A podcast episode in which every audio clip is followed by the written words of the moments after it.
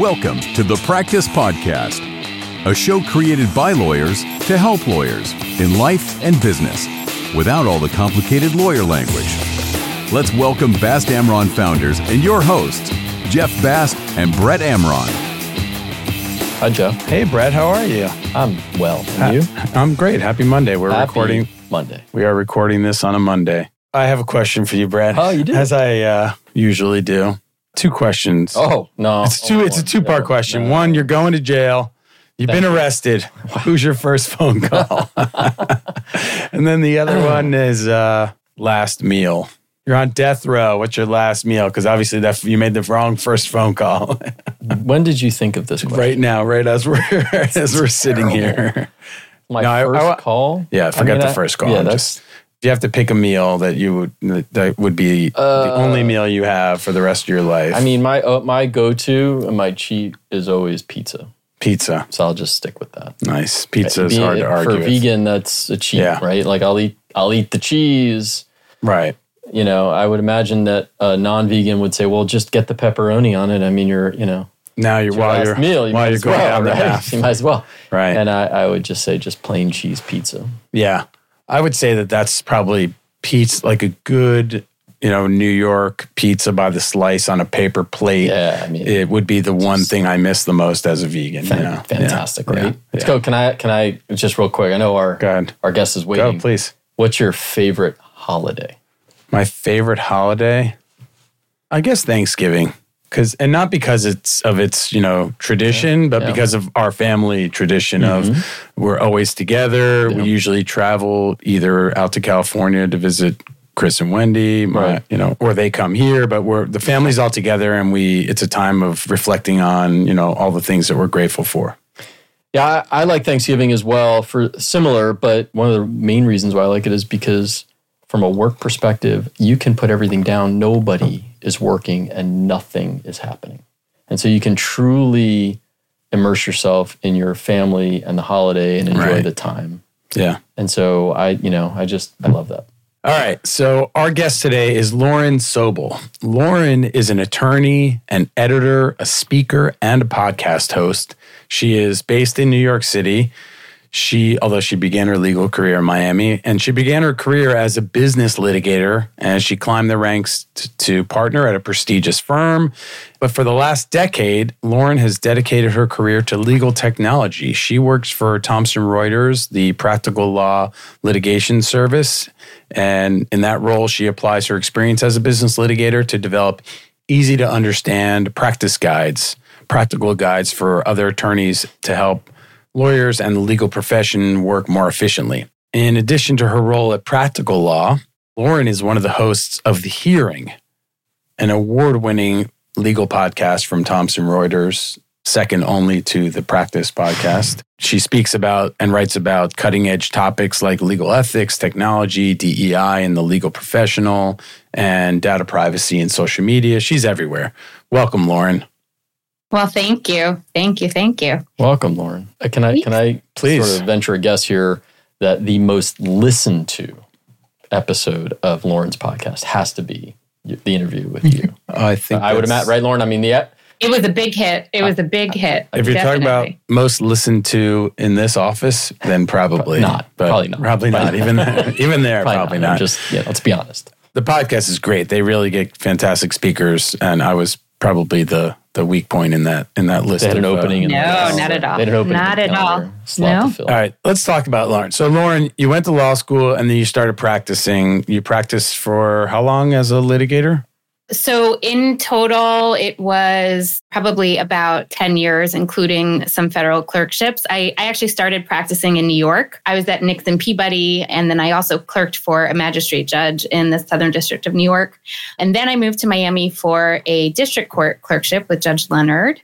And that was great. That was supposed to be for two years. And I wound up staying in Miami for seven, which Nice. was unexpected. But I, I resumed practice there. I took the bar in Florida five years after graduating, I think, law school, and five years after taking the New York bar and the New Jersey bar. And I don't recommend that to anybody. That was really painful taking a bar five years out of school. I, you know, so. that's funny. I was going to ask you about that because, you know, on, on the one hand, I would think it would be maybe a little easier because you have a better frame of reference. You've been practicing for a few years. You kind of understand things a little differently than you did coming out of law school, but you're saying not so much. No, I mean, from what I recall, and, and it's all a bit of a blur now, but you know, the, the bar exam is not necessarily so practical. sort of sort of hard to uh, reconcile yeah. actual practice and and you know, filling out that multiple choice and, and doing those essays. If I had to do it over again, wouldn't have done it five years later. Gotcha. So anyway, you you practice as a litigator. You did you did multiple clerkships. You practiced as a litigator. You made your way to partner, and then somehow you left the law. Can you tell us a little bit about that decision making, or was there a decision making process? Tell yeah, sure, it. sure. So, like you mentioned, I had made partner, but I had been thinking about moving back to New York for a few years, even before that. You know, the economy was pretty terrible. We were coming out of the, the Great Recession. And I knew at a certain point, you know, that I wanted to go back to New York, but that when I went back to New York, I didn't want to go to a law firm. I was sort of you know done with that. I did not have you know a book of business to take with me. And i just i didn't want to start over. And i just didn't want that new york city you know big firm lifestyle. So in the meantime i was in miami. You know i was enjoying what i was doing but also you know sort of keeping my eye out for other things and a friend of mine was working at practical law and basically called me and said hey there's this job you might be interested in you know back in new york it's very different from legal practice, but you still get to use your your litigation experience and your legal skills. Is it something you're interested in? And and I was, and that was the opportunity for me to move back to New York. So I took it, and it's been really a dream job in in many many ways. I've been there ten years. Hard to believe, but yeah, it's a great great place to work. Was there any sort of struggle internally making that shift from working at a law firm and a litigator? To you know working on on this uh, for practical law sort of on that side of the industry? Absolutely. I mean i think a lot of people who transition from from practicing law to you know going to these i'll put them in the other category but you know one that comes to mind is professional positions at law firms and in professional development or business development. You know there's at least for me there was a little bit of a struggle about giving up my identity as as a practicing attorney as a litigator. Would people respect me, you know, that sort of thing. But the beauty of my job is is the whole reason we are hired to do what we do is because of our experience and you know at least at the company and at practical law we are sort of the bread and butter of the product and it's opened so many doors. I've done so many different things. But, you know, one of the things I think I like the most is I can spend a lot of time researching, you know, legal trends. Whereas in practice, I was often, you know, thrown into the fire and you're you're just putting out fires, not necessarily really appreciating the law or or digging in deep to the law. You're just trying to, you know, do things for your client and and and get to a certain point. So yeah, it's great. I don't want to dig too deep, but you said when you decided to move to New York, you knew you didn't want a law firm career. You had already decided, okay, I've ruled this out. And I'm curious about that, you know, that sure. consideration. Was it driven by the fact that you were a partner and you didn't have a big book of business, or were you tired of billable hours or just tired of lawyers in general? Was there one thing that drove you there? Yeah, I mean, it was a little bit of everything. I, I think at the time, I thought it was very challenging to to do business development and to build a book of business, particularly as a woman. I think the irony in that is now I have so much more confidence and, and a lot of what I do at my current job is business development. And I, you know, in retrospect, I have no doubt that I would have been able, you know, to build that book of business. But I'm not gonna lie, you know, the the lifestyle, the billable hours, you know, all of that played into it. And I I at some point I was like, you know, as a litigator, and and maybe that was I don't want to say mistake, but sort of something I should have looked at more closely in law school. I love writing. I love researching. I, I don't like arguing with people. I don't like being adversarial. So, you know, perhaps a different area of law would have been better suited to me if I were going to continue at a law firm. But yeah, no, I, I think it was it was multiple factors that sort of right. led me to where I am now. So tell us a little bit about what practical law is and what your day to day is and, and how that works. Sure. So I guess if you had asked me that question, you know, at the very beginning, my day was pretty much researching and writing and drafting. And that's that's really evolved a lot over the years. And I, I guess I should take a step back for people who are not familiar with practical law. Mm-hmm. It is, I guess, a research tool for attorneys. It's, it's not Westlaw. We are integrated with Westlaw, but it's really practical guidance. So for example, let's say, you know, you're a young associate, you've never taken a deposition before you know we have materials that walk you through you know the practical guidance the how to's not just the stuff that's in the rules it's the stuff that you know we learned in practice. And so we sort of put that into our guidance. That's just one small piece of what we do. You know we also cater to partners. So if you need to pitch to a client or you know let's say you're trying to teach a corporate client about litigation holds and how to properly do them we create template presentations you know that you can then take and tailor to that. So those are those are just some examples. But again just just sort of scratching the surface. Yeah i mean it sounds like i'm from you know we're familiar with it ourselves but it's a tool that's available for those that who have access to it. The the tool gives you practical advice, not just like what's the law or what's the you know procedure, but how do you actually take that and apply it in a practical setting? Because I think a lot of people, you know, just lack that little link, that tiny little link of how do you take this rule or this, you know, procedure and apply it to a client or a case is something that a lot of people fail at, or they don't have a, a guide or a, a mentor to guide them through that. So Great, great tool. Is there some component related to technology and sort of the evolution of the practice? Absolutely. So one one of the things I'm working on now is generative AI, and I mm-hmm. really do think that is going to transform practice. You know, in the in the same way, you know, we used to research using using books. At least in law school, I was still learning how to research using books, and and with products like Westlaw, you know, that's completely transformed the way you do legal research. And I think generative AI will will be the next big thing for litigators and, and transactional attorneys alike. This is funny. You hear from different people, not to get into the specifics of practical law at all at all or what's coming down the road, but generally speaking, right? There it depends on who you talk to. It's whether or not lawyers are going to be replaced entirely or AI or whatever technology is coming down the pike is going to augment, as you say, augment the practice, right? And make it instead of spending hours and hours, you know, digging through case law, you know, you'd be able to sort of put in some prompts on AI and kind of either figure out what cases apply and what the rule of law is and help you sort of draft a pleading or a document. But there's also other features, right? I know there's some other AI out there about if you're in front of a particular judge, how a judge is going to rule or how you know, certain judges in a certain jurisdiction, whether it's state court or federal court on a particular issue, have ruled and, and, and could potentially rule on your case. That's exactly right. And I think that's the big fear, right? Is AI going to replace lawyers? And and the answer we have to that is no, absolutely not. It's it's just like, you know, when Westlaw replaced books, it didn't replace lawyers. Mm-hmm. It's the same sort of idea. So yeah, I, I think it's exciting. I think it will make our jobs easier.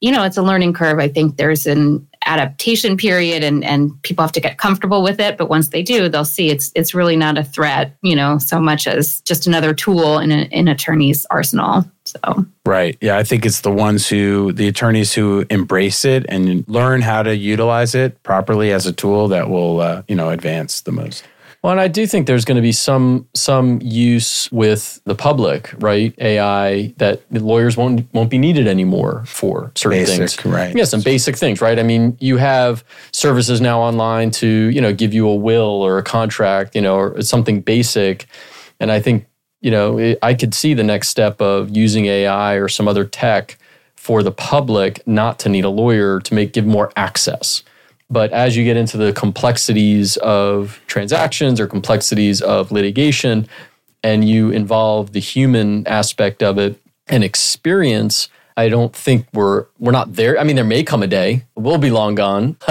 I think, by that time. But I, I do think maybe there'll come a day where, you know, you don't need lawyers at all. But but I think that the evolution of it is, you know, to me it sounds like AI is going to really be used for the the complex stuff to augment you know the practice areas that that we're talking about litigation insolvency that we know and then maybe some other areas as well com- complex transactions et cetera And if it goes wrong, it will it will keep litigators in business. That's for sure. Right. Well, there's going to be litigation over the tech, and there's going to be litigation over, I'm sure, right? And yeah. and limitations on all that stuff. And it's clearly it is not perfect yet. But It is far from it. There's definitely some issues.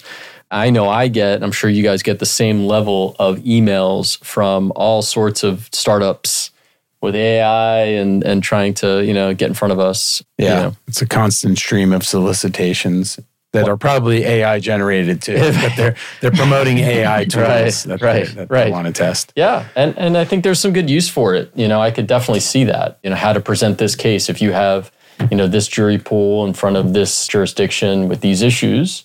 You know, maybe very helpful, um, or a judge, and how is this judge going to rule, and give some predictability potentially to your client. Yeah, and I think there also is a, the possibility for further guidance. Like you were saying, oftentimes the client will say, "Well, how's the judge going to, you know, is the judge going to agree with X or Y?" And we typically would say, "Well, you know, it's hard to say, but based on my past experience, now with AI, you may be able to say." You know, it's hard to say, but you know, statistically, there's a seventy percent chance they'll, they'll go this way based on you know past results. Sure. You know, using an AI tool of some sort. So you could, you know, clients could be guided with more, um, you know, analytical certainty than you know in the past. Yeah. For sure. It shouldn't necessarily change the way a client decides, makes the decision. At least I hope they don't make a decision just based on those statistics. But to me, it's another data point for a client in making a decision. So they, they have this data that this judge denies 70% of this type of motion. And then that coupled with the guidance from, you know, sophisticated, knowledgeable counsel can help a client make better informed decisions. Absolutely. So, you know, one other thing I know you, Lauren, you've uh, you've written and spoken about is you know the data privacy field, and I know that's a very broad area, but I know I saw a specific reference to data privacy in social media. Can you? Is Yeah. there something you can uh, share about that? Yeah, sure. So when I started at Practical Law, I barely used LinkedIn, for example. I was not big on social media. And as an example of the many things that this job has allowed me to do, one of the things I did was sort of lead our team on social media efforts and really like learning how to use LinkedIn and, and using it for you know research but also marketing and, and all these things. In the course of that I, I learned a bit about data privacy. And then i actually wound up teaching new york city public school fifth graders about social media privacy and, and data privacy which was super fun. I did that for a couple of years before covid. It's something i really enjoy speaking on um, particularly i think less on on like things like data privacy breaches but more on you know protecting yourself. And then from an attorney perspective the ethical implications of using social media which i think you know many more attorneys are aware of that now but certainly five ten years ago i i think there was more sort of usage of LinkedIn without really thinking about how they implicated the ethical rules, um, professional responsibility rules. So, yeah, I've done some research on that and spoken on that. I've done a, a video on it. It's a topic I'm really interested in.